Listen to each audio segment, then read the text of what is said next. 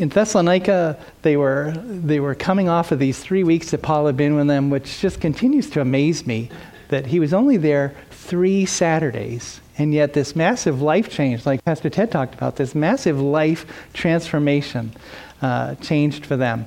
And Paul's affirming them and writing back to them. And where we get to our passage this morning, he's now picking up, seems like, questions that they had. And the question in their mind was okay, you came here, we all got saved, but in the month or so since you've been gone, people have died. So what happens to them? You know, Jesus hasn't come back yet. Because evidently Paul had, had talked to them, even though, was, even though he was only there three weeks, he talked about the second coming of, of Jesus. Jesus hasn't come, but they've gone. So, what happens to people that, who knew Jesus, who we loved, who, are, who have died? Where, where are they? And that's the question that, that's on the table in, in Thessalonians. That's the one we want to answer. I want to play a short video that kind of leads us into that, that place of we know these things, but we wonder ab- about these things as well. So, yeah, if we can get the lights, we'll, we'll go ahead and run that. Yeah.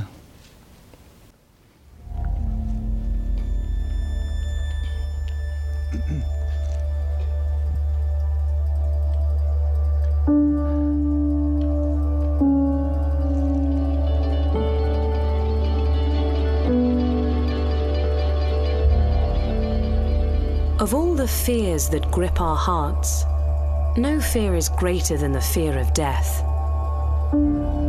There are those who will tell you that death is a natural part of life. But if death is just a part of life, then why does it cause us such anger and sorrow? When God created humanity, He intended for us to grow more and more beautiful over time. But in one tragic moment, we unleashed sin into the world, and everything broke, including our bodies. Death is the ultimate consequence of sin, and it fills God's heart with anger and sorrow even more than it does ours, because death was not a part of God's original plan. The Bible says that when Jesus approached the tomb of his friend Lazarus, he quaked with rage, and his eyes filled with tears. He was overwhelmed by the suffering caused by death, a curse we had brought upon ourselves. Death's curse was physical. Both the world and our bodies were decaying. But death's curse was also spiritual, eternally separating humanity from their Creator, the source of all light, love, and life. But because of God's amazing love, he chose to surrender all power and glory to rescue us from death. Jesus, God's only Son, was expelled from the presence of the Father and thrust into complete darkness in our place.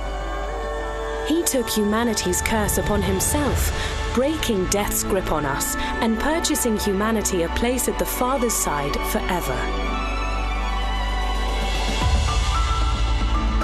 A day is coming when the true King will return at last to restore the world to its full glory, and us with it, renewing both soul and body. You'll still be yourself, but even more so, you'll finally be the real you. On that day, we'll look at each other and say, I always knew you could be like this. I saw glimpses of the real you, flashes of it, and now here you are.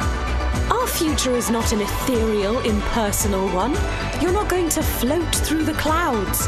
You're going to walk. You're going to eat. You're going to laugh. You're going to hug. You're going to sing in realms and degrees of power and joy that you cannot now imagine.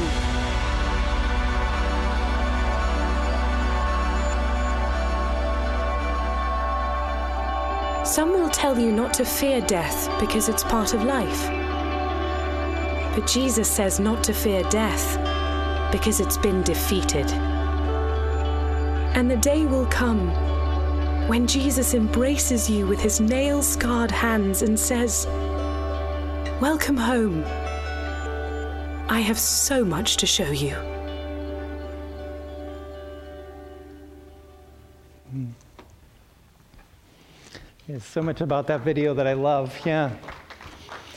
I love that sense. You know, I never thought of that angle of it that we'll say to each other, I knew that was in you.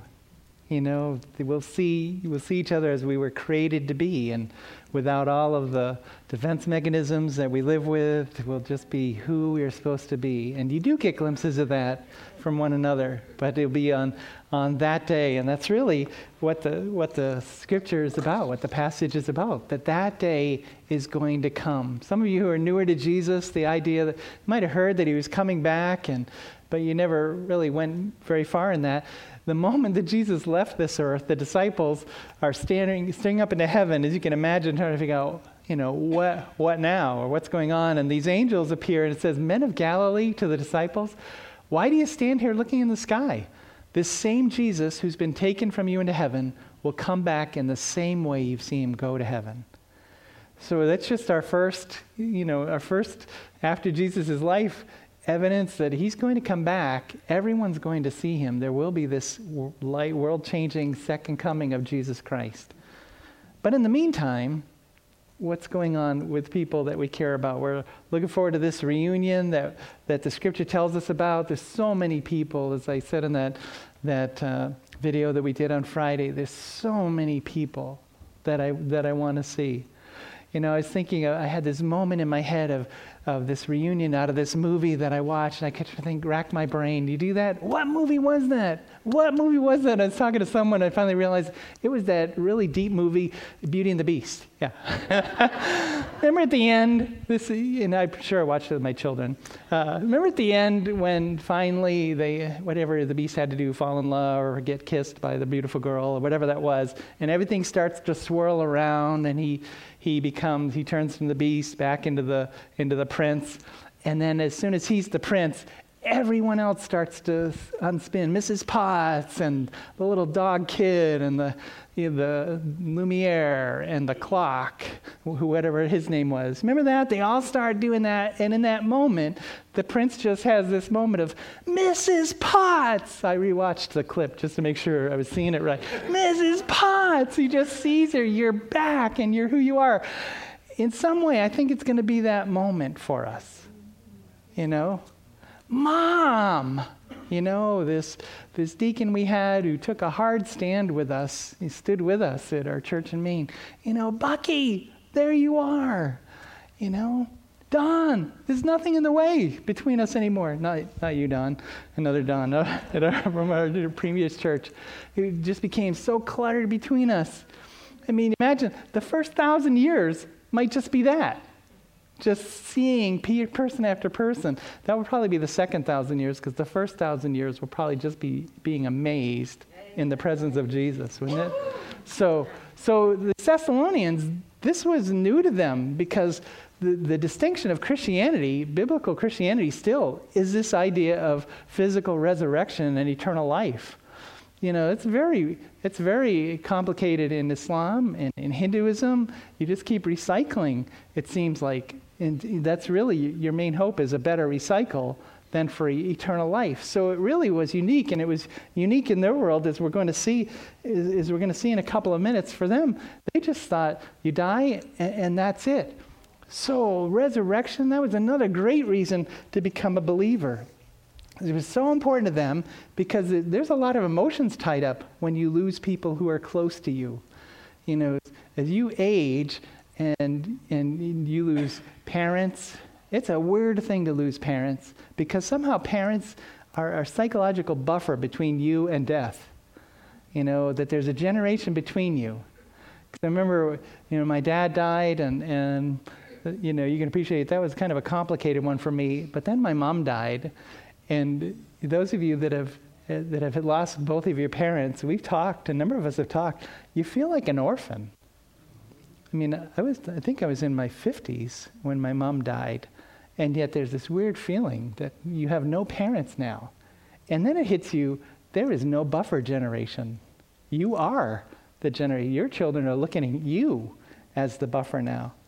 So, so life just has this, this way of, of making this a reality to us and emotional to us because of the people are there and the what ifs that we live with in, in terms of people that have died or people that are dying, all of those what ifs. And so that was a huge question on their mind in Thessalonica. So I want to read and, and pick out what their question was, and we'll have some applications to some wider things for us. In 1 Thessalonians, we're in chapter 4, verse 13. 1 Thessalonians 4:13. And you got to love this first line because it's God's heart for us. You see it a lot in 1 Corinthians. But he says, We do not want you to be uninformed, brothers. I mean, God's heart is not for you to, to have questions about things that are deeply important without giving you answers. And so he speaks to a lot of areas of life that, that have an emotional uh, reaction toward us, that have fear with there. He speaks to those things. We don't want you to be uninformed, brothers, about those who are asleep, that you may not grieve as others do who have no hope. For since we believe that Jesus died and rose again, even so through Jesus, God will bring with him those who have fallen asleep. For this we declare to you by a word from the Lord, that we who are alive, who are left until the coming of the Lord, will not precede those who have fallen asleep. For the Lord himself will descend from heaven with a cry of command, with the voice of an archangel, and with the sound of the trumpet of God. And the dead in Christ will rise first. And then we who are alive, who are left, will be caught up together with them in the clouds to meet the Lord in the air. And so we will always be with, with the Lord. Therefore, encourage one another with these words. You know, the things is, that, that you recognize right away just reading this Paul, Paul lived in light of Jesus' coming at any moment. If you're reading Christian books, they call that imminent, imminent return of Christ, that at any moment Jesus could return. Paul thought it would be in his life. He says, then we who are alive. So, you know, just for a challenge for you and I to constantly be living in light of the fact that Jesus could return at any moment. There's nothing that prophetically, that nothing that needs to happen before he takes, before he takes his church away. Funny, Pastor Ted and I were talking Thursday at, at, our, at our lunch meeting about the scripture says, you know, that there's a reward for all those who love his appearing. And, what that exactly means. Because it seems like there's this special group of believers who love his appearing. I mean, we all hopefully love it, but evidently there's a group that love it, prepare for it, study for it, what, however that plays out. People that live in light of the fact he could come at any moment because that's what he's always, what he's always done. So here's this promise that he, that he gives to the Thessalonians to try to set them at ease. What happens to people that die before Jesus comes back? And one of the things you need to pick up, especially for them, but even so for us, I mean, when my mom died and things became incredibly personal to me, or when close friends died, eh, and, and it's really important. You want something that's solid. You want a solid promise. You know, I don't want to. I don't want to go to Pastor Ted and just talk to him and say, you know, my mom was saved. There was fruit that gave evidence to her to salvation. Is she in heaven? I don't want him to say, maybe. You know, I want uh, probably. That doesn't do it either. I want absolutely, absolutely. If you're born again, if you've given your life to Jesus, if your life back set up, and you die, you're in heaven. You want a promise. There's just things you do where you want a promise. You know, you've flown on a missions trip, as a number of you have. When you land in some country you've never been to in an airport where you hope you find the right gate, you want the person to say, I'll be there, I'll be waiting for you. Because a lot of times my, my question has been, Are you sure? yes, I will be there. Just there are things you want a rock solid promise about. You want a rock solid promise about where people that you love are right now. And this is a pretty strong promise. It's the, it's the expectation and the promise all through Scripture. Remember when David's child that he had out of a sinful relationship, he, he, when that child that he has out of his adultery of Bathsheba dies, David says, you know, they all expect him to be incredibly broken when the baby dies, and he's more at peace. He says, This baby won't come to me, but I will go to him. And there's comfort in that. This is one of the key passages we go to with what, what happens with babies when they die. David's comforted by that. Uh, Job says, in the course of his suffering, Job says, uh, I know that my Redeemer lives, and at the last he will stand on the earth. And after my skin has thus destroyed, yet in my flesh I shall see God, whom I shall see for myself, and my eyes shall behold, and not another. My heart faints within me. I love that line. I'm going to see him with my own eyes. Nobody's going to tell me about him. I'm going to see him. This is kind of the Bible's anticipation of, of resurrection. Or in John 11, when Jesus goes to the tomb, as the video kind of reference, Jesus calls out in a loud voice, Lazarus, come out. And the dead man came out, his hands and feet wrapped in strips of linen and cloth around his face. And Jesus said, Take off the grave clothes and let him go. Is that what he's going to say when we show up in heaven? Take off the grave clothes and let him go. So, all through Scripture, it's the expectation that there's resurrection. There's, the, there's going to be the resurrection of, of the righteous. You have this solid promise. And then it, Paul could have gone to Old Testament. Maybe he did when he was there and talked to them about here's the God's plan, here's the second coming of Jesus. But do you see how he reinforces it to them in verse 15? For this we declare to you by a word from the Lord. It's not something that Jesus taught in the Gospels we believe this is more Paul saying, Jesus has given me a word that this is what's happened. You know, this is the plan. This is where people that have died in faith are. We have this promise as a word from the Lord. It is that it is that solid. And even if you back up to where he says, you know, our qualification in verse 14, since we believe that Jesus died and rose again, that we have a Savior who has shown us this works somebody tells you how to do something and you're not so sure, and they say, No, listen, I did it and it works. That's incredibly reassuring. Does this really work? Oh, yeah, I tried it and it worked for me. Does resurrection, does that really work? Yeah, because we have Jesus as an example. We can't use Lazarus because Lazarus died again. And we can't use Moses and Elijah, who showed up at the Transfiguration, because it seems like they were sent from heaven and then went back. They didn't stay here for everyone to see. But Jesus, he was here for 40 days, and people ate with him, and people touched him, and there was plenty of time for them to be assured that he had broken through this wall of death that we all thought was impenetrable. He has broken through it and become, like Scripture says, the first fruits of everyone else that's going to follow him. So we've got this promise. You know, where are people that we love? who have died, who, who were believers in Jesus, they are safely home. You know, you don't have to worry about that. Paul is telling the Thessalonians, you got a solid promise. Not just solid, it's amazing when you think about it. We got this amazing promise, and now he, he kind of builds it out that you don't, don't worry, they're safe. You, have to worry, you don't have to worry about them anymore. But this promise that becomes more and more amazing. It's such an amazing promise that allows you to have grief of another kind. You know, therefore, we do not grieve as those who have no hope. And when I said, you know, the other day on my video, I said we went through files, to see how many funerals I'd done. That was actually Alexis went through every one of my my funeral notes to see how many. And how many was that? It was like 114. Yeah, it's embedded in your mind. Yeah. so I've done 114 funerals.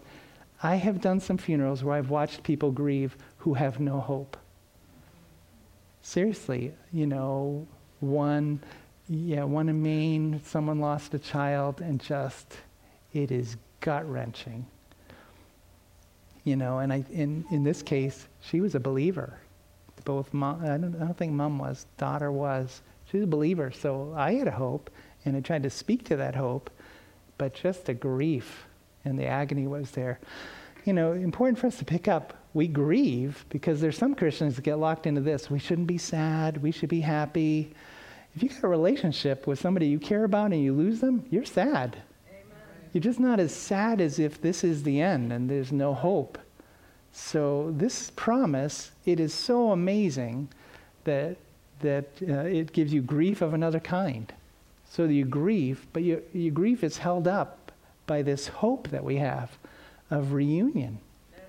I was really, I was really struck by how, uh, how I grieved, you know, when my mom died. I was kind of surprised at how deeply affected I was at that. You know, it's where unfortunately I learned that I cannot speak in emotional moments. I just tend to babble and ramble. So you never know how you're going to react. But you've got this safety net as a follower of Jesus that it's not without hope. That's how strong this promise is. And, and that's huge to grip onto when you, when you walk through when you walk through that So we have this thing.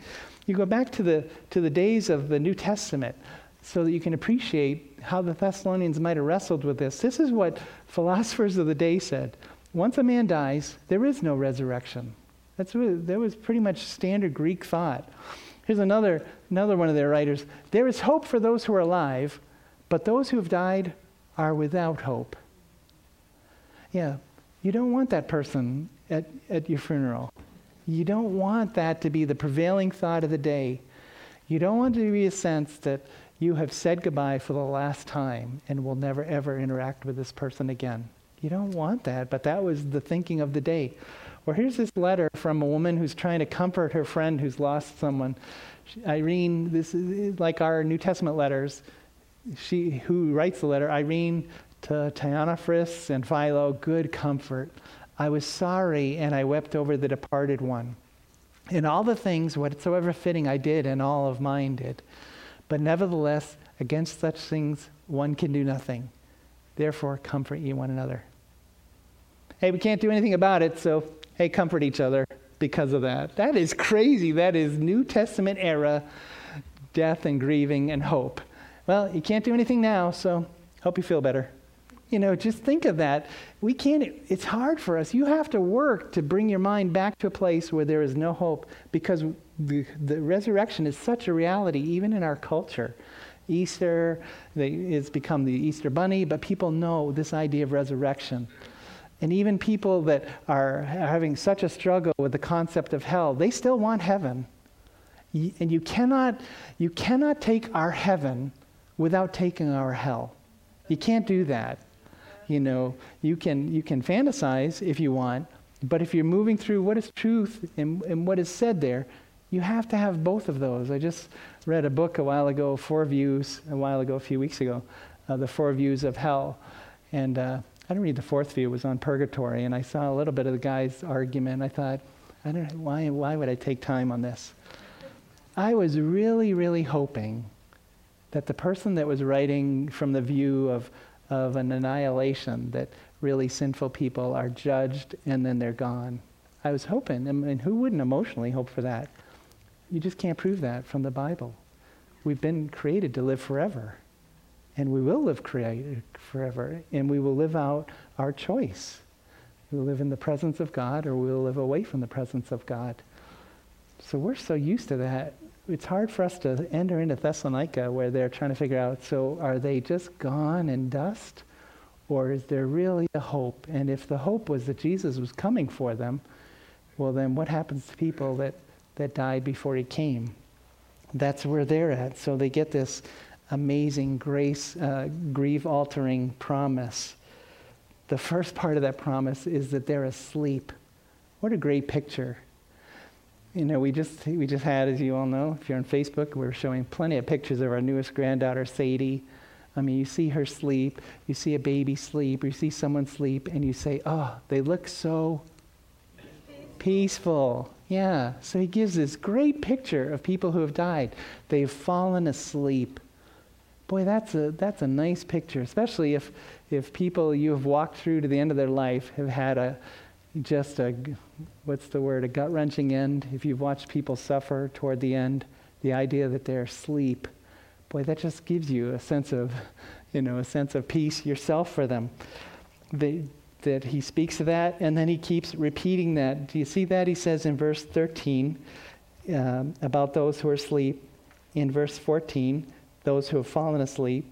In verse 15, we will not precede those who have fallen asleep. You see how he's trying to really to drive into them in a culture that believes no, they're just gone. No, they're just asleep. Hey, important for us to pick up that there's a there's a denomination that teaches soul sleep.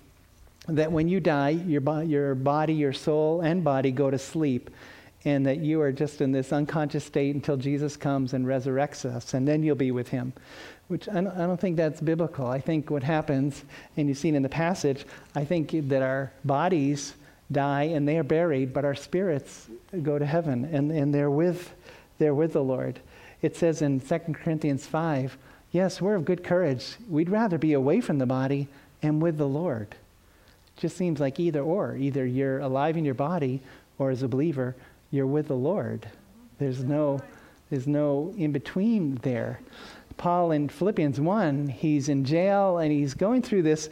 He's kind of thinking out loud or writing out loud, and he's saying, I'm really not sure whether I want to die because if I die, I'll go and I'll be with Jesus. And how good would that be? But if I live, then I get to help you. And so in Philippians 1, he says, I'm really torn between those two things. This is, this is how he puts it. But for me to live is Christ, and to die is gain. If I'm to live in the flesh, that means fruitful labor for me. Yet, which shall I choose? I can't tell. I'm hard pressed between the two. My desire is to depart and be with Christ, for that is far better. Listen, if he knew his body was just going to go to sleep and his soul was going to sleep till Jesus came, he would not be having this argument with himself. Right. You know, because it would be, why would I want to just be in, in the land of the numb when I could just be keep working and working and working? But to him, the options are I either stay alive and keep working or I'm in the presence of Jesus. Now, that's a tough choice. I mean, I love you. That's a tough choice, you know? And so the, when he says they're asleep, there is this there is this sense that their bodies are asleep and they're waiting they're waiting for resurrection. They're waiting for Jesus to come back for them. That's the first piece of this promise that he gives to them, this rock solid promise. These people that you love that are gone, their bodies are just asleep. It's a, it's a good picture that you'd want to hear. The second promise is they're not going to stay asleep because there's going to be a moment where when Jesus comes and calls for them, and, and not only will they not be asleep, but they have this advantage of going ahead of us. So he's almost reassuring them listen, not only are they safe, not only are they at peace now, their bodies, and not only will they, they have this moment when Jesus comes and resurrects them, they really are, are better off than you because they go first. Because that's what he says. We declare in verse 15 to you by the word from the Lord that we who are alive and who are left until the coming of the Lord will not precede those who have fallen asleep. That when Jesus comes, and when there's that shout, and, and the, the trumpet and the angels call, when that happens, the bodies from the grave go first. They'll open up first. I was thinking this week, man, I might get a split second notice of that, just where my office is right across the street from a cemetery. You know, I, I on me, you know, it says it's going to be quick, the blinking of an eye, we'll see in a second. But I might just have, you know, that split second head start ahead of you. You know, just to be ready to put things on my desk or whatever so that I'm not holding a glass of water or something that might break when that happens and we're gone. You know how that plays out? Those of you who've been at Cottage Hill long enough to know me, this is the kind of stuff I think about. you know, what, what can happen in a given moment but they're but they are they have this greater advantage than we do my mom I don't need to worry about her. She's, co- she's going to Jesus first. They're wondering, will they go to Jesus at all? He says, You don't have to worry about that. They're going before you go. So you're not going to be in heaven turning around looking to see if these people you love have made it. You're going to be looking forward, ahead, to see if they're, if they're there or to, you know, ones you know are there to reunite with them. That's going to be a pretty dramatic moment with the way Paul describes it. He says in verse 16, the Lord himself will descend. They give you a sense of how much Jesus' heart is for you. He's not sending some angel to go fetch you. He himself is going to, is going to come for us. There's going to be a cry of command. And, and I was reading, and people are making a good point. We don't know if that cry of command is in heaven or for us. We don't know if it's for the angels to get ready. We don't know if it's announcing for us where our spirits will hear his voice. We know there'll be the voice of the archangel, there'll be a sound of a trumpet.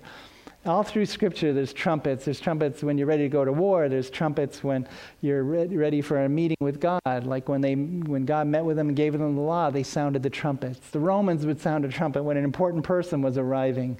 So there's this trumpet that goes off, and in a moment, every believer on the face of the planet disappears. I don't think this is the second coming. The way I understand Scripture, and we'll be a little more into that next week because he starts to talk about the day of the Lord. I think this is what, what we know of is the rapture. The rapture is this word when you see it says in verse 17 in my translation says then we who are alive who are left will be caught up together that word caught up together the Latins will translate that into a word that gives us rapture. We'll be just taken in a moment. we'll be gathered. I believe this is a, a, moment. I'm not sure. I don't think the whole world sees Jesus at this point, like they do the second coming toward the end of Revelation. I believe this is, uh, you know, and I'll speak more to this next week. I believe that this is the moment when Jesus just comes, the time that he's dealing with the church and his program comes to an end. And so the church, as, as made up of the body of believers, the church is removed from the world, and God finishes his plan with Israel in the seven years we know as the Great Tribulation. So that's, why, that's how I kind of see this playing out in the plan of God. But what a dramatic moment that Jesus comes for us and, and just takes us to be with him. And these people we worry about, hey, don't worry about them. They're going to be there to greet you. Or not so much to greet you. We're going to have this mid air reunion. You know, imagine it, just all of us going, you know. Mom, hey, watch where you're going. You know, however that goes, you know, however that plays out. It's, I'm glad it's fast so that, you know, for those kind of things, they go before us. It's going to be, and it's going to be suddenly for us then we will be caught up. Just gives you this sense of, of quickly happening. This is what 1 Corinthians says. Again, Paul's writing in the Greek world, they don't believe in resurrection. And so in 1 Corinthians 15, you have so much about resurrection. But he says, Listen, I tell you a mystery. And remember, mystery in the Bible is just something that's new, something nobody has been given details about before. Hey, I tell you a mystery. We will not all sleep. There's your First Thessalonians picture. But we will all be changed in a flash, in the twinkling of an eye, at the last trumpet. For the trumpet will sound, the dead will be raised imperishable, and we will be changed. I think that's rapture and not second coming because Paul's saying we. So he's looking to include himself in that one. In the twinkling of an eye. I mean, we're here and then we're in heaven. You know, imagine that. Try to get your head around that. And you know I try to imagine these things. Here we are preaching, and I'm just about to push the next slide, and bam, we're in heaven. And, you know, is there going to be any sense of, hey, as I was saying, you know, I could, you know, or how, how does that go? How does that happen? Or is it just, it's totally, that's not at all what's going to happen. When I get to heaven, nobody's going to care about what I have to say or what my, certainly what my next slide was. Forget your slides. Look at this, you know, however that goes. There's just going to be a, a moment, and then we're together. You know, all these other questions we've had, they just get laid to rest. You know, do people in heaven, do they know what we're doing? How does that play out? You notice that people are in heaven? I, had, I thought I had this insight, and then just about every com- commentary I read said it too. When it says um, in verse 14, since we believe Jesus died and rose again, even so through Jesus, God will bring with him those who have fallen asleep. So, my mom, these people you love who, who've died and are now in heaven, we understand that their spirits are with God in heaven. So for them, at this moment of rapture, their bodies are going to meet their spirits in the air. Because their spirits are with him. That's what it says. He will bring with him those who have fallen asleep.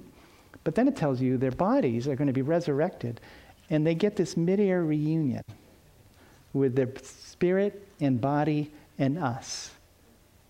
What a great moment that's going to be. What a great moment that's going to be. And, then the other part of this promise that, that makes it so solid is that it, it's a forever promise.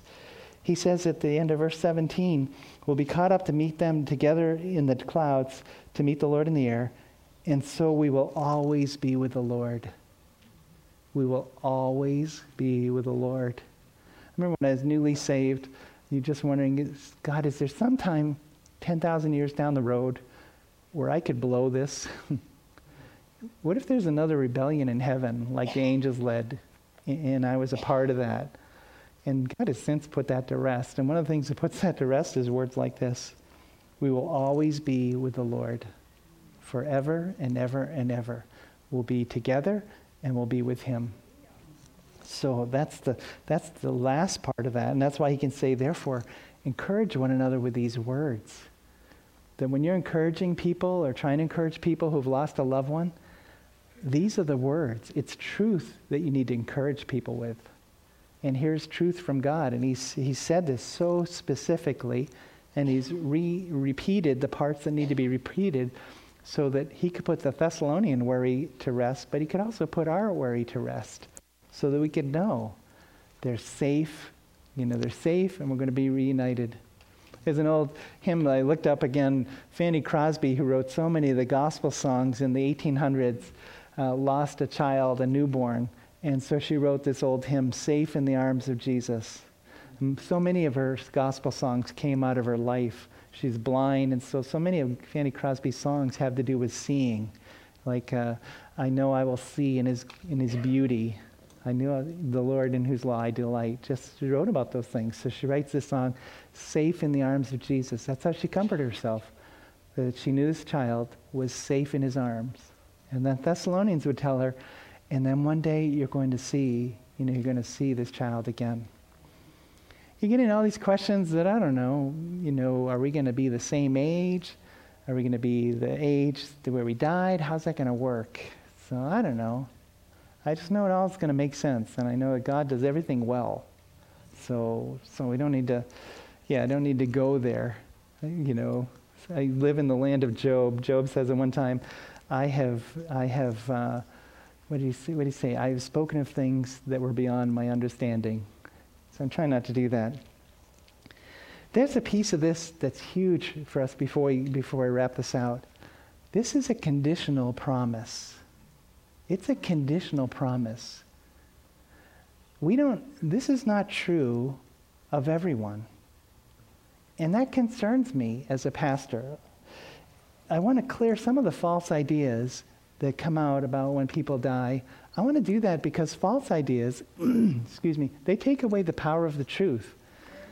When people die, they don't become angels. Mm-hmm. They don't become butterflies. I, it may seem humor, funny, but I can't tell you how often we see that on Facebook. When you rob, when you, when you rob or you come up with other ideas, you rob the truth of its power. They're, they're not partying in heaven. They're not. They're having incredible joy. But when we write about people that have gone on, I know you've joined this great party in heaven. I know that you're partying with Uncle Bill or however that goes. That's not what's happening there. I mean, God in His kindness has given us so much of what heaven is like. But we, I don't want to make, who wants to make heaven like earth? That's about the last thing that we want it to be. So we need to clear, clear those false, uh, false ideas away. And then I need to be gentle but biblical. That the key to this promise is in verse 14. Since we believe Jesus died and rose again, that anyone that wants to latch onto this promise has to come through that door. That we believe that Jesus died and rose again. Not in an American way of, yeah, I know Jesus, I know he died on the cross, I know he rose again. Because they keep saying to people, so does Satan. He was there. So he knows Jesus died and rose again. When Paul's using this word believe, is that element of what the Old Testament word believe meant. He's putting his trust in what Jesus accomplished in his death and his resurrection. You read through the scriptures, it's clear for a person to believe on Jesus Christ, they have to acknowledge that they're a sinner and that there's nothing they can do to pay for their sin. And they just humbly come before God, who's provided a provision, provided a way for their sin to be paid for through the death of his Son, Jesus Christ. And by letting go of any of your own righteousness and latching on to faith in what Jesus has done for them and putting your trust totally in that and, and repenting from the life you've lived, and trusting Him and following Him, that is salvation. And that leads you to this promise. Short of that, you're just borrowing our hope. You're borrowing our hope. And I get very concerned with that, with people, you know, and, and I don't know who's in heaven and who's not. You know, we talked about that before. You can't tell someone they're not saved. Because I don't know. I've, I've told the guy that if I was him, I would worry that I was not saved. That's as close as I can get. I, Jesus said we can judge by fruit, but at the end of the day, we don't know the heart. We know there'll be people in heaven who are saved, but as by fire, like they just barely made it. Amen. And then they'll, you know, I remember hearing, hearing that Billy Graham said, we're going to be surprised by who is in heaven and by who isn't in heaven. So, but we can evaluate people's fruit, and we ought to be exhorting each other to make sure there's fruit that validates what we're saying. But if you want this hope, then there has to be this salvation. And if you want to apply this hope, then you have to know somewhere along the line the person gave their life to Jesus. Or we wonder. You know, I have people that I'm pretty sure are not in heaven, but I, I'd rather spend my life hoping than, than settling that in my own human mind. I mean, you know my story. That's when my dad died. We witnessed to him the day he died and nothing. And then he died. And so, you know, I, th- I just felt like, yeah, here's yet another stupid thing you've done in your life. You've rejected Jesus. So, just being honest with you, that's how I felt with him. And uh, the man who was Max in my life, my youth pastor, or just a volunteer at our church, said to me, Listen, you can spend your life kicking your father for not being saved or hoping that he got saved. That's a good word. That's a good word. So, people in your life that you are pretty sure they're not saved, keep it pretty assured. Keep it pretty sure because you don't have the right to, to shut that door. You just have the right to hope. There's the other application for us, though, is if this is the only way people can have this hope, we better be serious and busy about making that, making that known. That's on us to be sharing with people that this is the way, it's the truth, if you're going to find the life. You know, there's no other way that, that someone can come. This is out of the words of Jesus because don't you talk to people and people will say to you, but Jesus was just so loving. He was, but he also said, whoever believes in the Son has eternal life. But whoever rejects the Son will not see life, for God's wrath remains on him. Jesus out of Jesus' mouth. He also says, he's talking to a very religious man, a seeker, truly, truly, I say to you, unless one is born again, he cannot see the kingdom of heaven. So, so as much as we want to talk about this truth and how great it is, it's a conditional promise. This promise, how it is. Here's how it kind of came to me. If you are included in the we, then you will be with them when he comes for us, so long as them are part of the we. Follow that one with me. You know, as long as you're we with Paul, you know, we who have believed, then you'll be with them when he comes for us and gathers us together to take us. But so long as, that's what we have to commit ourselves as a church to. So long as them we're talking about are part of the we who have put our trust in Jesus. That's where, you know, here's this moment. This is a huge moment maybe for some of you that that maybe you would say you're saved, but maybe just at a given moment you had an emotional reaction and someone talked to you about Jesus and what he done to you, and you might have even prayed, prayed a little prayer.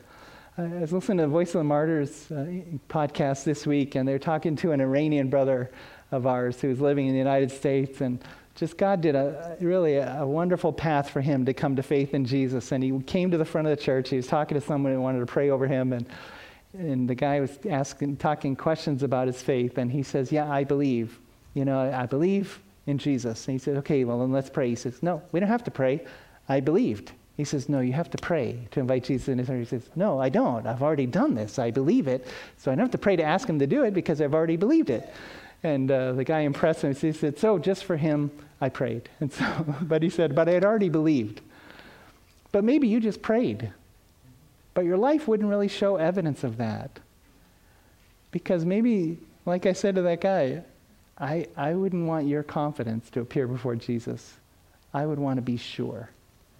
So, really, just as a minister of the gospel, I have to be honest and give you an opportunity. Maybe this is the opportunity for those of you that aren't sure that you're saved because this is not a moment that you want to miss.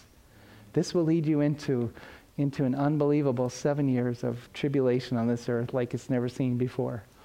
And then it will lead you into forever and ever and ever without Jesus.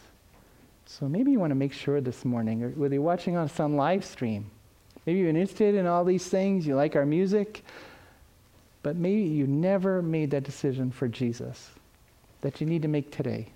It's a free gift. How incredible is that? So, if you've done that, the weight is on us to be actively sharing this message so that as many people participate in this moment as they can. That we're just faithful, that we're, that we're taking the initiative and we're being aggressive, especially in these, in these last days as we, see, as we see the days coming. As we live in light of this day, the Apostle John will say, Beloved, we are God's children now, and what we will be has not yet appeared, but we know that when he appears, we'll be like him because we shall see him as he is. So, what does that hope do? Everyone who thus hopes in him purifies himself as he is pure. That when you think of the second coming, it just drives you to live a holy life. Or this whole sense of, well, when? It's taken so long to happen. Peter says, The Lord isn't slow to fulfill his promise, as some count slowness. He's patient towards you, not wishing that any should perish, but that all should reach repentance. You don't think God is sick, is sick of what he's seeing happen in the world and would love to just bring it to an end so it can start the way he wants?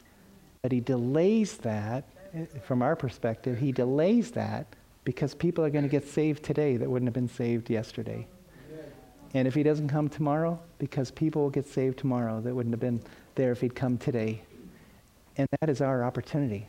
And, and that's our obligation, that I'm a debtor.